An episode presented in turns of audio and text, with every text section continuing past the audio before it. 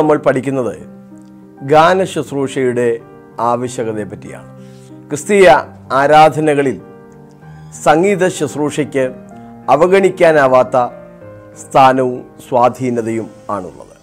പാട്ടിന് പകരം പാട്ട് മാത്രമാണുള്ളത്. ഏത് ജാതിയുടെയും മതത്തിന്റെയും ആരാധനയിൽ സംഗീതത്തിന് സ്ഥാനമുണ്ട് സ്വാധീനവുമുണ്ട്. ഓരോരോ മതത്തിന്റെയും പാട്ടുകളുടെ ട്യൂണിന് തന്നെ വ്യത്യാസമുണ്ട്. ഉദാഹരണം പറഞ്ഞാൽ അറബി ഗാനത്തിന്റെ ട്യൂണ് ഒന്നാണ് ഭജനപ്പാട്ടിന്റെ ട്യൂണ് മറ്റൊന്നാണ്. ക്രിസ്തീയ ഗാനം എവിടെ വെച്ചും കേട്ടാൽ ഉടൻ തിരിച്ചറിയാം. അത് മനുഷ്യ മനസ്സിനെ വളരെയധികം സ്വാധീനിക്കുകയും അവൻ ആത്മാവിൽ വലിയ സന്തോഷവും ചൈതന്യവും നൽകിത്തരുന്ന ഒരു ദിവ്യാനുഭവമാണ്. ഇന്ന് എല്ലാ മേഖലയും തന്നെ സംഗീത സാന്ദ്രമാണെന്ന് പറഞ്ഞാൽ തെറ്റില്ല. വാഹനങ്ങളിൽ സംഗീതമുണ്ട് ഷോപ്പിംഗ് മാളുകളിൽ സംഗീതമുണ്ട്. സുവിശേഷ രംഗത്ത് തന്നെ സംഗീതത്തിന്റെ ധാരാളം അവസരങ്ങളുണ്ട്. ലൈവ് ആയിട്ടുള്ള സംഗീത ശുശ്രൂഷകൾ സംഗീത വിരുന്ന് സംഗീത നിശ സംഗീത സന്ധ്യ സീഡികൾ കാസറ്റുകൾ എം പി ത്രീ ഫോർമാറ്റിലും പെൻഡ്രൈവിലും ഒക്കെ ലഭിക്കുന്ന നിരവധിയായ ഗാനങ്ങൾ. ഗാനങ്ങൾ ഒരു കാലത്തും മരിക്കുന്നില്ല. അതിന്റെ സ്വാധീനത തലമുറകൾ കഴിഞ്ഞാലും നിലനിൽക്കുന്നതാണ്. സംഗീത ശുശ്രൂഷയുടെ പ്രോത്സാഹനത്തിനായി ഇന്ന് നിരവധി വാട്സപ്പ് ഫേസ്ബുക്ക് ഗ്രൂപ്പുകൾ തന്നെ ഉണ്ട് സംഗീത ശുശ്രൂഷ എക്കാലത്തും ജനത്തെ വളരെ സ്വാധീനിച്ചിട്ടുണ്ട്. കുട്ടികൾ ഉറങ്ങാൻ നേരത്ത് പാട്ടുപാടിയാണ് അവരെ ഉറക്കുന്നത്. ന്യൂ ജനറേഷൻ സഭകളെ ചിലരൊക്കെ അവഹേളിക്കാറുണ്ട്. അവിടെ പാട്ടും കൂത്തുമാണ് എന്നൊക്കെ ആളുകൾ തുച്ഛീകരിക്കാറുണ്ട്. പക്ഷെ നാം ഒരു കാര്യം മനസ്സിലാക്കണം. ഇവിടുത്തെ മെയിൻ ലൈൻ സഭകൾ വളരുന്നതിനേക്കാൾ ന്യൂ ജനറേഷൻ സഭകൾ വളരുന്നു. അതിന്റെ പല കാരണങ്ങളിൽ ഒന്ന് അവിടെയുള്ള ആരാധനയുടെ സ്വാതന്ത്ര്യമാണ് freedom of worship main line സഭകൾ പലപ്പോഴും ഒന്നോ രണ്ടോ പാട്ട് പാടി പിടിച്ചു കെട്ടി നിർത്തുമ്പോൾ ന്യൂ ജനറേഷൻ സഭകളിൽ മണിക്കൂറുകളോളം നിന്നോ ഇരുന്നോ ഒക്കെയായി പാട്ടുപാടി ആത്മനിറവിൽ അതിൽ ലയിച്ച് ജനം ദൈവത്തെ സ്തുതിക്കുന്ന വലിയ അനുഭവമുണ്ട്. ആ ദൈവ സാന്നിധ്യം ആസ്വദിക്കുന്ന അനുഭവിക്കുന്ന അവസ്ഥ അവിടെ ഉള്ളതുകൊണ്ട് തന്നെ ചെറുപ്പക്കാരും പുതിയ ആത്മാക്കളുമൊക്കെ അവിടേക്ക് ചെന്ന് കയറുന്നു. ഒരിക്കൽ അവിടെ സംബന്ധിക്കുന്ന ആളുകൾ പിന്നെയും അവിടെ നിരന്തരമായി പോകുകയും കൂട്ടായ്മയിൽ തുടരുകയും ചെയ്യുന്നതിന്റെ ഒരു കാരണം ആ സംഗീത ശുശ്രൂഷകളാണെന്ന് പറഞ്ഞാൽ അതിൽ തെറ്റില്ല. ദൈവം നമുക്ക് നൽകിയിരിക്കുന്ന ആ സംഗീതത്തിന്റെ താലന്തുകൾ സംഗീത ഉപകരണങ്ങൾ ഉപയോഗിക്കാനുള്ള വാസനകൾ അതെല്ലാം തന്നെ ദൈവനാമ മഹത്വത്തിനായി ഉപയോഗിച്ചിരുന്നെങ്കിൽ എത്രയോ നല്ലതായിരുന്നു. സംഗീതവും സംഗീതോപകരണങ്ങളും ലോകപരമായ അല്ലെങ്കിൽ ജഡീക ഉല്ലാസത്തിന് വേണ്ടി ചിലർ അതിനെ സാധാന്യ ആരാധനയ്ക്കായൊക്കെ ഉപയോഗിക്കുമ്പോൾ ദൈവം നമുക്ക് നൽകിയിരിക്കുന്ന സംഗീത അഭിരുചികൾ തീർച്ചയായും നമ്മുടെ ദൈവത്തെ സ്തുതിക്കാനായി തന്നെ ഉപയോഗിക്കേണ്ടതാണ്. നമ്മുടെ ദൈവം സംഗീത ശുശ്രൂഷയെ ഇഷ്ടപ്പെടുന്ന ദൈവമാണ്. സംഗീത ശുശ്രൂഷയ്ക്ക് ഭൂമിയുടെ ഉൽപ്പത്തിയോളം തന്നെ പഴക്കമുണ്ട്. ദൈവം ഭൂമിക്ക് അടിസ്ഥാനമിട്ടപ്പോൾ ദൈവത്തിന്റെ പുത്രന്മാർ ഘോഷിച്ചുല്ലസിച്ചു എന്നാണല്ലോ നാം യോബിന്റെ പുസ്തകത്തിൽ വായിക്കുന്നത്. യേശുക്രിസ്തുവിന്റെ സുവിശേഷം സംഗീതത്തിലൂടെ നമുക്ക് പങ്കുവയ്ക്കാൻ കഴിയും. നമുക്കറിയാം തെരുക്കോണുകളിലായാലും പരസ്യ വേദികളിലായാലും കൺവെൻഷൻ വേദികളിലായാലും ഒക്കെ ജനം കൂടി വരുന്നത് പ്രസംഗം കേൾക്കാൻ മാത്രമല്ല പാട്ട് കേൾക്കാൻ കൂടിയാണ്. ദൈവത്തിന്റെ വചനം കേൾക്കാൻ ജനത്തിന് ഒരു പ്രചോദനമായി തീരാൻ സംഗീത ശുശ്രൂഷ ഉപയോഗിക്കപ്പെടുന്നുണ്ട്. ഉപയോഗിക്കപ്പെടേണ്ടതാണ്. പാട്ട് പാടുന്നവരെയോ സംഗീതോപകരണം ഉപയോഗിക്കുന്നവരെയോ ഒരു രണ്ടാം കിടയായി കാണുന്ന രീതി നല്ലതല്ല. പ്രസംഗ ശുശ്രൂഷ പോലെ തന്നെ പ്രാധാന്യമുള്ള ഒന്നാണ് സംഗീതാരാധനയും എന്ന് നാം സമ്മതിച്ചേ മതിയാവും. സ്വർഗത്തിൽ പ്രസംഗമില്ല എന്നാൽ അവിടെയും ഗാനമുണ്ട്. നിത്യതയിൽ വെളിപ്പാട് പുസ്തകത്തിൽ നിത്യതയിൽ വിശുദ്ധന്മാർ ദൈവത്തെ പാട്ടുപാടി ആരാധിക്കുന്ന പല സന്ദർഭങ്ങൾ നാം കാണുന്നുണ്ട്. ക്രിസ്തീയ ആരാധനയിൽ മാത്രമല്ല ഇതര ശുശ്രൂഷകളിൽ പോലും സംഗീതത്തിന് സ്ഥാനമുണ്ട്. നമുക്കറിയാം വിവാഹ ശുശ്രൂഷയിലായാലും മരണ ശുശ്രൂഷയിലായാലും ഒക്കെ പാട്ടുകൾ പാടാറുണ്ട്. മരണ വീട്ടിൽ ദൈവവചനം വായിക്കുകയോ അത് പ്രസംഗിക്കുകയോ ചെയ്യുക മാത്രമല്ല ഗാനങ്ങൾ പാടാറുണ്ട്. ക്രിസ്തീയ ഗാനങ്ങൾ മനുഷ്യന്റെ മനസ്സിന് വലിയ ആശ്വാസവും സന്തോഷവും നൽകിത്തരുന്നതാണ്. ആ ഗാനങ്ങൾ നമ്മെ കരച്ചിലിലേക്കും വിലാപത്തിലേക്കും കുറ്റബോധത്തിലേക്കും ഒക്കെ നയിക്കുകയും അത് മുഖാന്തരം കണ്ണീർ കണങ്ങൾ പൊഴിക്കുക മാത്രമല്ല ഹൃദയത്തിൽ ഭാരങ്ങൾ ഒഴിഞ്ഞുപോയി ജനം ആശ്വാസം പ്രാപിക്കുകയും പ്രത്യാശയുള്ളവരായി തീരുകയും ചെയ്യുന്നുണ്ട്. പ്രസംഗിക്കാൻ എല്ലാവർക്കും കഴിഞ്ഞെന്ന് വരത്തില്ല. എന്നാൽ ഗാന ശുശ്രൂഷയിൽ എല്ലാവർക്കും പങ്കാളിയായി തീരാം. സ്വരം അത്ര നല്ലതല്ലെങ്കിൽ പോലും നമുക്ക് അറിയാവുന്ന സ്വരത്തിലും താളത്തിലും നമുക്ക് ദൈവത്തെ സ്തുതിക്കാൻ കഴിയും. നമ്മുടെ ഹൃദയത്തിൽ നിന്നുള്ള ആ ആരാധനയാണ് ദൈവം എക്കാലവും പ്രതീക്ഷിക്കുന്നത്. വിശ്വാസ സമൂഹത്തെ ഒന്നിപ്പിച്ചു നിർത്തുന്നതിൽ സംഗീതത്തിന് വലിയ സ്ഥാനമാണ് ഉള്ളത്. പ്രസംഗിക്കാൻ എല്ലാവർക്കും അവസരം കിട്ടത്തില്ല. സാക്ഷ്യം പറയാൻ എല്ലാവർക്കും സമയം തികഞ്ഞെന്ന് വരത്തില്ല. പക്ഷേ ഗാന ശുശ്രൂഷയിൽ എല്ലാവർക്കും പങ്കാളിയാകുവാൻ സാധിക്കും. രണ്ട് മണിക്കൂറോ രണ്ടര മണിക്കൂറോ അല്ല മൂന്ന് മണിക്കൂറോ ഒക്കെയാണ് ആരാധനയ്ക്ക് അവസരമെങ്കിൽ.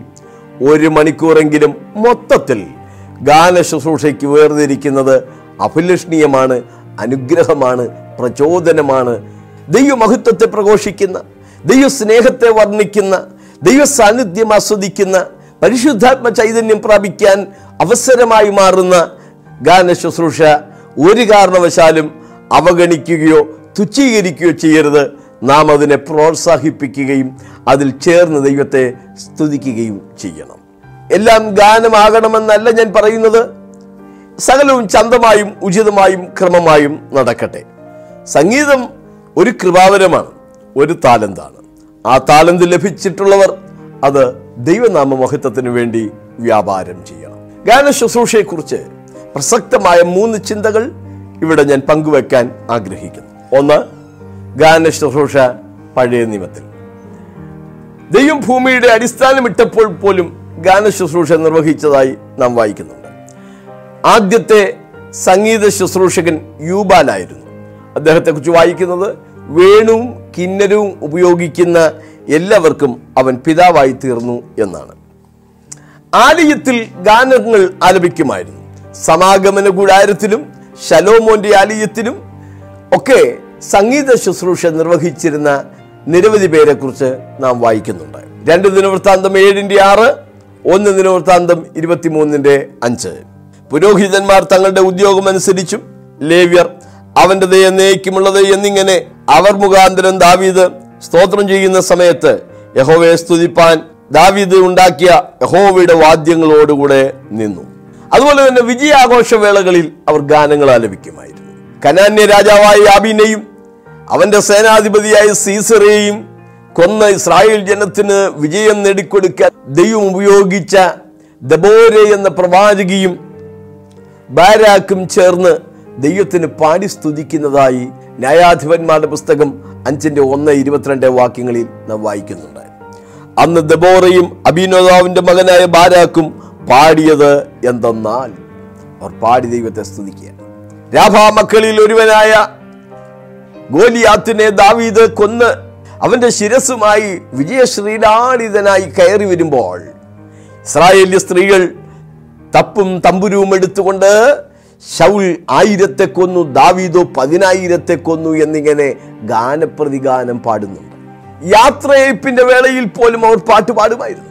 അമ്മാവിയപ്പനായ ലാബാനോട് ഒരു വാക്ക് പറയാൻ തുനിയാതെ യാക്കോബ് തന്റെ ഭാര്യമാരെയും മക്കളെയും ഒക്കെ കൂട്ടി തിരിച്ച് ഓടിപ്പോരുമ്പോൾ ലാബാൻ അവരെ പിൻഗമിച്ചു.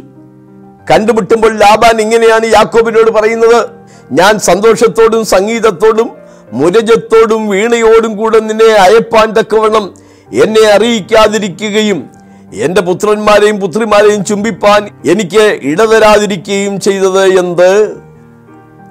അപ്പോൾ യാത്രയപ്പിന് അവർ പാട്ട് പഴയ നിയമത്തിൽ വ്യക്തികൾ പാടിയ അനേക പാട്ടുകൾ രേഖപ്പെടുത്തിയിട്ടുണ്ട് ആദിയും സില്ലയുമായുള്ളവരെ കേൾപ്പീൻ എന്ന് പറഞ്ഞുകൊണ്ട് ലാമേക്ക് പാടുന്ന പാട്ട് ഉൽപ്പത്തി പുസ്തകത്തിൽ നമ്മൾ വായിക്കുന്നുണ്ട്.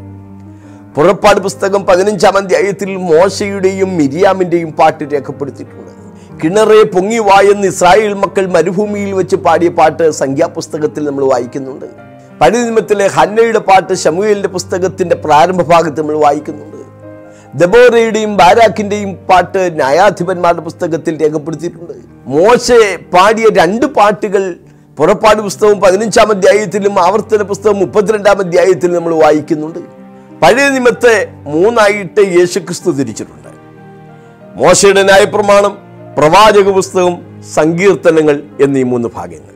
ഈ പഴയ നിമത്തിലെ മുപ്പത്തിയൊൻപത് പുസ്തകത്തെ വേദപഠിതാക്കൾ പഠന സൗകര്യത്തിനായി അഞ്ചായിട്ട് തിരിച്ചു പഠിക്കാറുണ്ട്.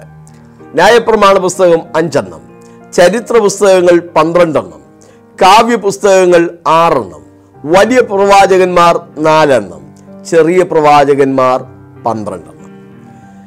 ആ തരംതിരിവിൽ പോലും കാവ്യഗ്രന്ഥങ്ങൾ അഥവാ പൊയറ്റിക്കൽ ബുക്സ് എന്ന ഒരു വിഭാഗമുണ്ട്. കാവ്യരൂപത്തിലുള്ള ആറ് പുസ്തകങ്ങളാണ് ബൈബിളിലെ പഴയ നിയമത്തിൽ തന്നെ ഉള്ളത്.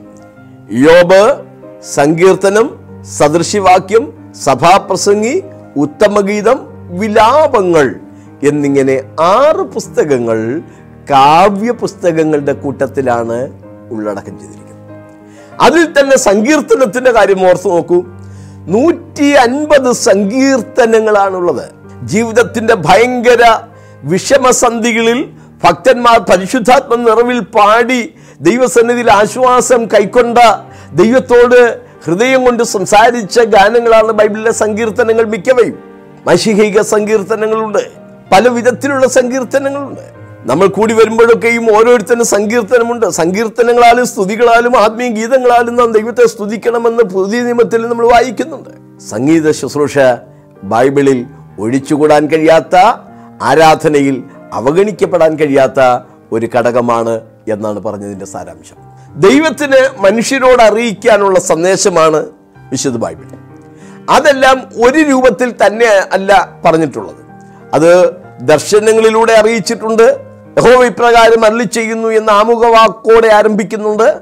അതുപോലെ തന്നെ ഉപമകളോ ഉപന്യാസങ്ങളോ പ്രബന്ധങ്ങളോ ഒക്കെ ആയിട്ട് ബൈബിൾ ഭാഗങ്ങളുണ്ട്. കാവ്യരൂപത്തിലും ദൈവം തന്റെ ദൂതുകൾ അറിയിച്ചിട്ടുണ്ട്. ഒരു ഗാനത്തിൽ പല ഘടകങ്ങളുണ്ട്. അതിന്റെ രാഗം താളം ലയം ശ്രുതി സ്വരം എല്ലാം പ്രധാനപ്പെട്ടവയാണ്. സംഗീതാരാധനയിൽ പലവിധ സംഗീത ഉപകരണങ്ങൾ ഉപയോഗിച്ചിരുന്നതായി തന്നെ തിരുവഴുത്തിൽ നമ്മൾ വായിക്കുന്നുണ്ട്. കുടലിൽ കൂടെ ശബ്ദം പുറപ്പെടുവിക്കുന്ന വേണുനാദങ്ങളുണ്ട്. കമ്പിയും നൂലും ഉപയോഗിച്ച് ഉള്ള തന്ത്രിനാദങ്ങളുണ്ട്. കിന്നരം കൊണ്ട് ഹോവയ്ക്ക് സ്തോത്രം ചെയ്യുവീൻ. പത്ത് കമ്പിയുള്ള വീണ കൊണ്ട് അവന് സ്തുതി പാടുവിൻ. അവന് പുതിയ പാട്ട് പാടുവിൻ. കോശസ്വരത്തോടെ നന്നായി വാദ്യം വായിപ്പി. പത്ത് കമ്പിയുള്ള വാതൃത്വം കൊണ്ടും വീണ കൊണ്ടും ഗംഭീര സ്വരമുള്ള കിന്നരം കൊണ്ടും രാവിലെ നിന്റെ ദയയും രാത്രി തോറും നിന്റെ വിശ്വസ്തതയും വർണിക്കുന്നത് നല്ലത്. സങ്കീർത്തന പുസ്തകങ്ങളെ വാക്യങ്ങളാണ് ഞാൻ വായിച്ചത്. പത്ത് കമ്പിയുള്ള വീണ കൊണ്ട് ഗംഭീര സ്വരമുള്ള കിന്നരം കൊണ്ട് തന്ത്രിനാദത്തോടെ സ്തോത്ര ആരാധനകൾക്ക് ഉപയോഗിക്കുന്ന പലവിധ സംഗീതോപകരണങ്ങളുടെ പേര് ബൈബിളിൽ ഉപയോഗിച്ചിട്ടുണ്ട്. മുരജം തമ്പുരു നാഗസ്വരം ചെണ്ട മണി കാഹളം വീണ കിന്നരം തപ്പ കുഴൽ കൈത്താളം ഇങ്ങനെ പലവിധ സംഗീതോപകരണങ്ങൾ ഉപയോഗിക്കപ്പെട്ടിട്ടുണ്ട്. സുവിശേഷ വിഹിത വേർപാട് സഭകളുടെ ആരംഭകാലത്ത് ഡ്രം സൈഡ് ഡ്രം അഥവാ തമ്പേർ ഒക്കെയാണ് ഉപയോഗിച്ചിരുന്നത്. കാലം മാറിയപ്പോൾ ഇലക്ട്രോണിക്സ് മ്യൂസിക് സിസ്റ്റങ്ങൾ നിലവിൽ വന്നു. ആ ആധുനിക വേർഷനുകളാണ് ഇന്നത്തെ നമ്മുടെ കീബോർഡും ഗിറ്റാറും റിതം പാടും ഒക്കെ. സ്തോത്രം. പണ്ട് ഞങ്ങൾ തമ്പാർ ഉപയോഗിച്ചാണ് ദൈവത്തെ സ്തുതിച്ചത്. അത് മാറ്റാൻ പറ്റില്ല പാടില്ല എന്ന് ശടിക്കുന്നത് അജ്ഞതയാണ്. കാലഘട്ടത്തിന്റെ മാറ്റം ഉൾക്കൊള്ളുന്നതിൽ യാതൊരു തെറ്റുമില്ല. നമ്മുടെ ദൈവം ഇന്നലെയും ഇന്നും എന്നേക്കും യഥാവാനായ ദൈവമാണ്. ദൈവത്തിന് സ്തോത്രം. പാടി സ്തുതിച്ചപ്പോൾ നടന്ന നിരവധി അത്ഭുതങ്ങളെക്കുറിച്ച് വേദപുസ്തകത്തിൽ നമ്മൾ വായിക്കുന്നുണ്ട്. അവൻ നല്ലവനല്ലോ അവന്റെ ദയ എന്നേക്കുമുള്ളതെന്ന് ഭക്തന്മാർ പാടിയ പല സന്ദർഭങ്ങൾ വേദപുസ്തകത്തിലുണ്ട്. ചെങ്കടൽ കടന്നപ്പോൾ അവർ പാടിയ പാട്ട് പുറപ്പാട് പുസ്തകം പതിനഞ്ചാം അധ്യായത്തിൽ നമ്മൾ വായിക്കുന്നുണ്ട്. നൂറ്റി മുപ്പത്തിയാറാം സങ്കീർത്തനത്തിന്റെ ഒരു പ്രത്യേകത അതിലെ ഓരോ വരിയുടെയും രണ്ടാം ഭാഗം അവൻ നല്ലവനല്ലോ അവന്റെ ദയ എന്നേക്കുമുള്ളത് എന്ന ഒരു പദമാണ്. അതുകൊണ്ട് തന്നെ ചില സന്ദർഭങ്ങളിൽ ശുശ്രൂഷകൻ അതിന്റെ ആദ്യ വരി വായിക്കുകയും ജനം അതിന്റെ പ്രതിഗാനമായി രണ്ടാം വരി അവന്റെ ദയ എന്നേക്കുമുള്ളത് എന്ന വരി എടുത്ത് പാടുകയും ചെയ്യാറുണ്ട്. സ്തോത്രം. ആ നൂറ്റി മുപ്പത്തിയാറാം സങ്കീർത്തനത്തിന്റെ പതിമൂന്ന് മുതൽ പതിനാറ് വരെയുള്ള വാക്യങ്ങളിൽ ചെങ്കടലിൽ വെച്ച് ദൈവം ചെയ്ത അത്ഭുതങ്ങളെക്കുറിച്ചുള്ള വിവരണമാണ്. ചെങ്കടലിനെ രണ്ടായി വിഭാഗിച്ചവന് അവന്റെ ദയം നേയിക്കുമുള്ളത്. അതിന്റെ നടുവിൽ കൂടെ ഇസ്രായേൽ ജനത്തെ കടത്തിയവന് അവന്റെ ദയം നേയിക്കുമുള്ളത്. ഫറോനെയും സൈന്യത്തെയും ചെങ്കടലിൽ തള്ളിയിട്ടവന് അവന്റെ ദയം നേയിക്കുമുള്ളത്. സ്തോത്രം. ദൈവത്തിന്റെ ദയെ സ്തുതിക്കുവാൻ ദൈവത്തിന്റെ ദയെ വർണിക്കുവാൻ ഗാനങ്ങൾ ഉപയോഗിക്കാവുന്നതാണ്. ശലോമോൻ ആലയം പ്രതിഷ്ഠിച്ചപ്പോൾ നൂറ്റി ഇരുപത് പുരോഹിതന്മാരോടുകൂടെ നിന്ന് കാഹളങ്ങളോടും കൈത്താളങ്ങളോടും വാതിത്രങ്ങളോടും കൂടെ അവൻ നല്ലവനല്ലോ അവന്റെ ദയം നയിക്കുമുള്ളത് എന്ന് ഏകസ്വരമായി കേൾക്കുമാറ് അവർ യഹോവയെ വാഴ്ത്തി സ്തുതിച്ചു. അവർ ഉച്ചത്തിൽ പാടി യഹോവയെ സ്തുതിച്ചപ്പോൾ യഹോവയുടെ ആലയമായ മന്ദിരത്തിൽ ഒരു മേഘം നിറഞ്ഞു. യഹോവയുടെ തേജസ് ദൈവാലയത്തിൽ നിറഞ്ഞിരുന്നത് കൊണ്ട് പുരോഹിതന്മാർക്ക് മേഘം നിമിത്തം ശുശ്രൂഷ ചെയ്യേണ്ടതിന് നിൽപ്പാൻ കഴിഞ്ഞില്ല. ഒന്ന് ദിനവൃത്താന്തം അഞ്ചിന്റെ പതിമൂന്ന് പതിനാല് വാക്യം. യഹോഷഫാത്ത് രാജാവിന്റെ കാലത്ത് യുദ്ധം നേരിട്ടു. അമോന്യരും മൊവാബ്യരും മെയ്യൂന്യരിൽ ചിലരും ചേർന്ന് സഖ്യസേന രൂപീകരിച്ച് യഹോഷഫാത്തിന്റെ യഹൂദ്യ എന്ന് പറയുന്ന ചെറിയ രാജ്യത്തിന് നേരെ യുദ്ധത്തിന് വന്നു.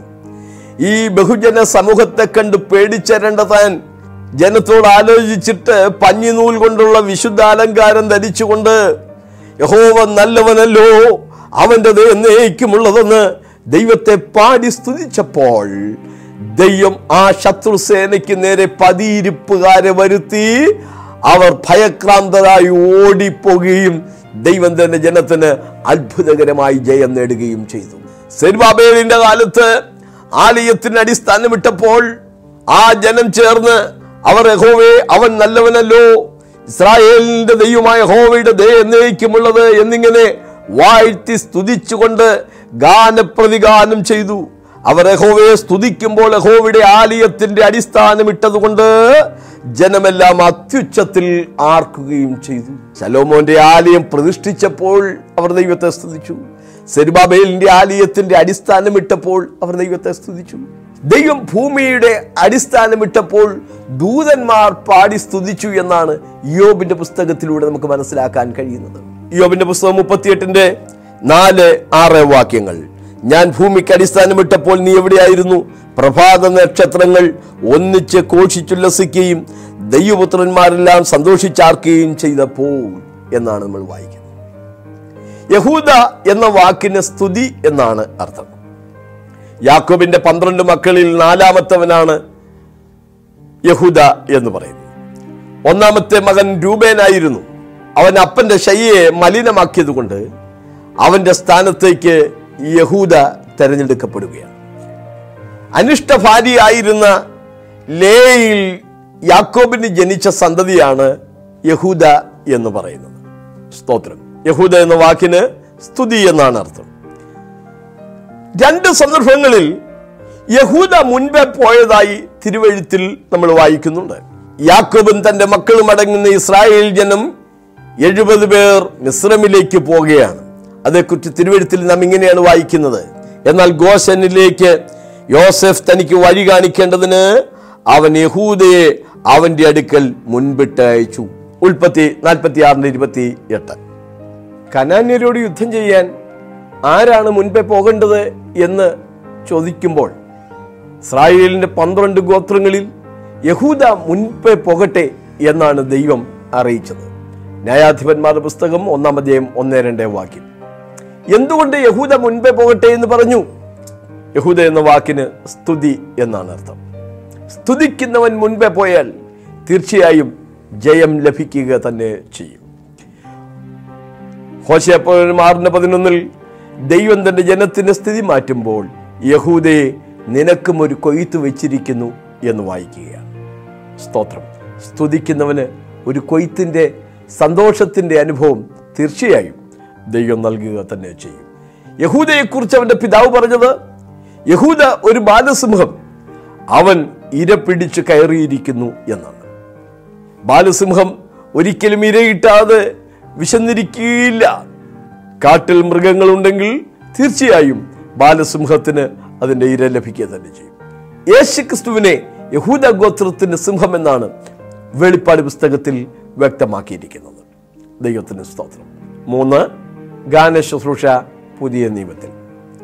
യേശു ക്രിസ്തുവും അപ്പുസ്തലന്മാരുമെല്ലാം ഗാന ശുശ്രൂഷയെ പ്രോത്സാഹിപ്പിക്കുന്നവരായിരുന്നു. യേശു ക്രിസ്തു പഴയ നിയമത്തെ മൂന്നായി തിരിച്ചപ്പോൾ അതിൽ മോശയുടെ ന്യായപ്രമാണം പ്രവാചക പുസ്തകം സങ്കീർത്തനങ്ങൾ എന്ന് മൂന്ന് ഭാഗങ്ങളാക്കിയാണ് നമുക്കറിയാം ബൈബിളിലെ ഏറ്റവും വലിയ പുസ്തകം സങ്കീർത്തനങ്ങളാണ്. നൂറ്റി അൻപത് അധ്യായങ്ങളാണ്.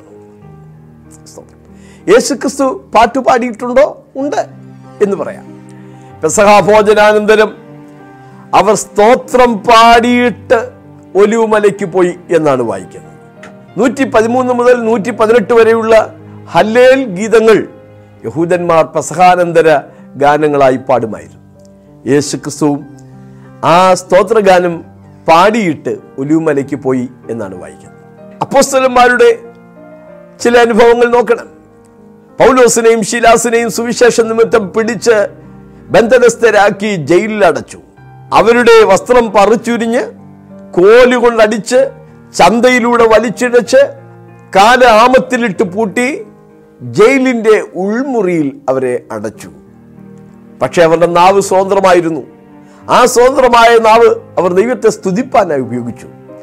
നിന്റെ നീതിയുള്ള വിധികൾ നിമിത്തം നിനക്ക് സ്തോത്രം ചെയ്യുവാൻ ഞാൻ അർദ്ധരാത്രിയിൽ എഴുന്നേൽക്കും. അർദ്ധരാത്രിക്ക് പൗലോസും ശിരാസും പാടി ദൈവത്തെ സ്തുതിച്ചു. എന്താ സംഭവിച്ചത്? ആ ജയിലിന്റെ അടിത്തറ കുലുങ്ങി വാതിലുകൾ തുറന്നു ചെങ്ങലകൾ അഴിഞ്ഞു വീണു. അതെ ദൈവത്തെ സ്തുതിച്ചാൽ കുലുങ്ങാത്തതൊക്കെ കുലുങ്ങാനിടയായിത്തീരും. തുറക്കാത്ത വാതിലുകൾ ദൈവം നമുക്കായി തുറക്കാനിടയാകും ബന്ധനത്തിന്റെ മേഖലകൾ അഴിഞ്ഞു വീണ് നാം ആത്മാവിൽ സ്വാതന്ത്ര്യമുള്ളവരായിത്തീരും. ഗാന ശുശ്രൂഷയെക്കുറിച്ച് പൗലോസ് പറയുന്ന രണ്ട് വാക്യങ്ങളുണ്ട്.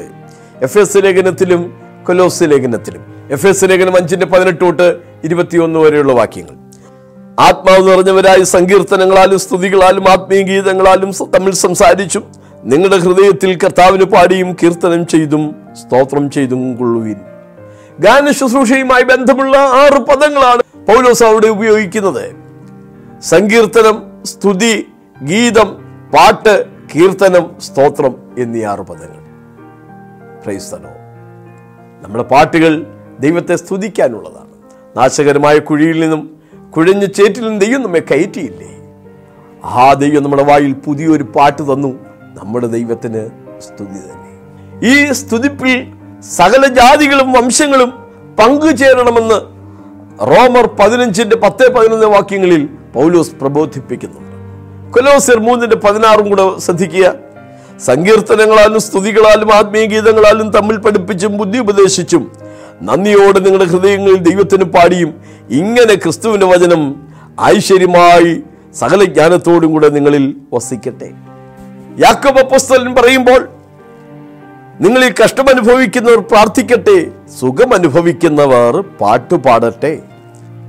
കഷ്ടതയിൽ വിടുവിച്ച ദൈവത്തിന്റെ സ്നേഹം ഓർക്കുമ്പോൾ നമുക്ക് പിന്നെ എങ്ങനെ പാടാതിരിക്കാൻ കഴിയും?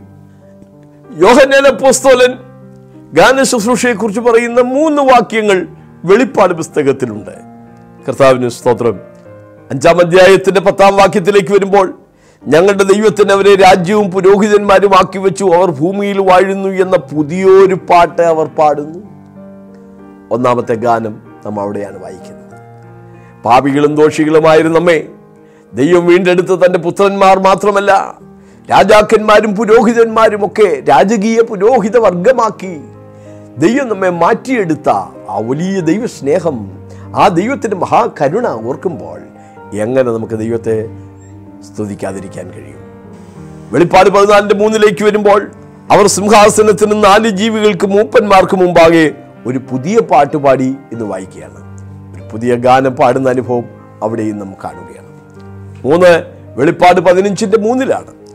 അവർ ദൈവത്തിന്റെ ദാസനായ മോശയുടെ പാട്ടും കുഞ്ഞാടിന്റെ പാട്ടും പാടി ചൊല്ലിയത് സർവശക്തിയുള്ള ദൈവമായ കർത്താവെ നിന്റെ പ്രവർത്തികൾ വലിയതും അത്ഭുതവുമായവ. സർവജാതികളുടെയും രാജാവേ നിന്റെ വഴികൾ നീതിയും സത്യവുമുള്ളവ അപ്പോൾ വെളിപ്പാട് പുസ്തകത്തിലും ഗാനം പാടി ദൈവത്തെ സ്തുതിക്കുന്ന മൂന്ന് സന്ദർഭങ്ങൾ നാം കാണുകയുണ്ടായി. ചുരുക്കത്തിൽ പഴയ നിയമത്തിലും പുതിയ നിയമത്തിലും ഗാന ശുശ്രൂഷയ്ക്ക് വലിയ പ്രാധാന്യതയുണ്ട്. ഗാന ശുശ്രൂഷയെ തുച്ഛീകരിക്കുകയോ പുച്ഛിക്കുകയോ ചെയ്യരുത്. സഭകളിൽ ആരാധനയിൽ ഒരു നിശ്ചിത സമയം പാടി സ്തുതിക്കാൻ വേർതിരിക്കുന്നത് നല്ലതാണ്. തുടങ്ങുമ്പോൾ തൊട്ട് തീരുന്നവരെ പാട്ട് വേണമെന്ന അർത്ഥത്തിലല്ല ഞാൻ പറയുന്നത്. ഗാന ശുശ്രൂഷ അവഗണിക്കരുത് എന്ന് മാത്രമാണ്. പാട്ട് ശുശ്രൂഷ ചെയ്യുന്നവരെ നാം അവഹേളിക്കുകയും ചെയ്യരുത്. ദൈവം അവർക്ക് നൽകിയ താലന്ത് വെച്ച് അവർ പാടി ദൈവത്തെ സ്തുതിക്കുന്നു. പ്രസംഗിക്കാൻ ചാതുര്യമുള്ളവർ അത് ചെയ്യട്ടെ. പ്രവാചക ശുശ്രൂഷ ലഭിച്ചവർ അത് ചെയ്യട്ടെ. സംഗീതോപകരണങ്ങൾ ഉപയോഗിക്കാനോ പാട്ട് പാടാനോ താലന്ത് കിട്ടിയവർ അവർ പാടി ദൈവത്തെ സ്തുതിക്കട്ടെ. നമുക്കും ചേർന്ന് അവരോട് ചേർന്ന് ഏകസ്വരമാകുമാറ് ദൈവത്തെ സ്തുതിക്കാം. പഴയ നിമത്തിൽ ഗാനത്തിന്റെ പല പ്രാധാന്യതകൾ നാം കാണുകയുണ്ടായി. ചെങ്കടൽ കടന്നപ്പോൾ അവർ ദൈവത്തെ സ്തുതിച്ചു. വിജയാഘോഷങ്ങളിൽ വിലാപവേളകളിൽ ഒക്കെ അവർ പാടി ദൈവത്തെ സ്തുതിക്കുമായിരുന്നു. രണ്ട് അവർ പാടി സ്തുതിച്ചപ്പോൾ സംഭവിച്ച നിരവധി നന്മകളും വിടുതലുകളും നമുക്ക് കാണാൻ കഴിഞ്ഞു. യഹോഷഭാത്തിന്റെ കാലത്ത് അതുപോലെ തന്നെ ദൈവം ഭൂമിയുടെ അടിസ്ഥാനം ഇട്ടപ്പോൾ പൗലോസൊക്കെ പാടി സ്തുതിച്ചപ്പോൾ ഒക്കെ വലിയ ദൈവപ്രവർത്തികൾ സംഭവിക്കുകയുണ്ടായി. മൂന്ന് ഗാന ശുശ്രൂഷയ്ക്ക് പുതിയ നിമിത്തുള്ള പല പ്രാധാന്യത നാം കണ്ടു. നമ്മുടെ കർത്താവ് സ്തോത്രം പാടിയിട്ടാണ് ഒലിവുമലയ്ക്ക് പോയത്. എഫ് എസ് ലേഖനത്തിലും കൊലോസ് ലേഖനത്തിലും ഗാനത്തോടെ ദൈവത്തെ സ്തുതിക്കാൻ പൗലോസ് പ്രബോധിപ്പിക്കുന്നുണ്ട്. യാക്കോബ അപ്പോസ്തോലനും സുഖം അനുഭവിക്കുന്നവർ പാട്ട് പാടട്ടെ എന്ന് പ്രബോധിപ്പിക്കുന്നു. യോഹനാൻ എഴുതിയ വെളിപ്പാട് പുസ്തകത്തിൽ മൂന്ന് പ്രാവശ്യം പാട്ട് പാടുന്നതായി നാം കാണുന്നു. അതുകൊണ്ട് നമുക്ക് പാടി ദൈവത്തെ സ്തുതിക്കാം. ദൈവം നമ്മുടെ ജീവിതത്തിൽ ചെയ്ത വലിയ പ്രവർത്തികൾ. നാവ് കൊണ്ട് ദൈവത്തെ പാടി സ്തുതിച്ച് ദൈവത്തിന് മഹത്വം സമർപ്പിക്കാം. പാസ്റ്റർ ബാബു ജോർജ് പത്തനാപുരം എഴുതിയ പുസ്തകങ്ങൾ ലഭ്യമാണ്. കൊച്ചിൻ ഇന്റർനാഷണൽ എയർപോർട്ടിന് സമീപമുള്ള എ ജി ഫെലോഷിപ്പ് സെന്ററിൽ എല്ലാ ഞായറാഴ്ചയും വെള്ളിയാഴ്ചയും രാവിലെ ആത്മീയ ആരാധനയും വിടുതൽ ശുശ്രൂഷയും നടക്കുന്നു. നിങ്ങൾ കടന്നു വരിക. യേശു നിങ്ങളെ വിടുവിക്കും.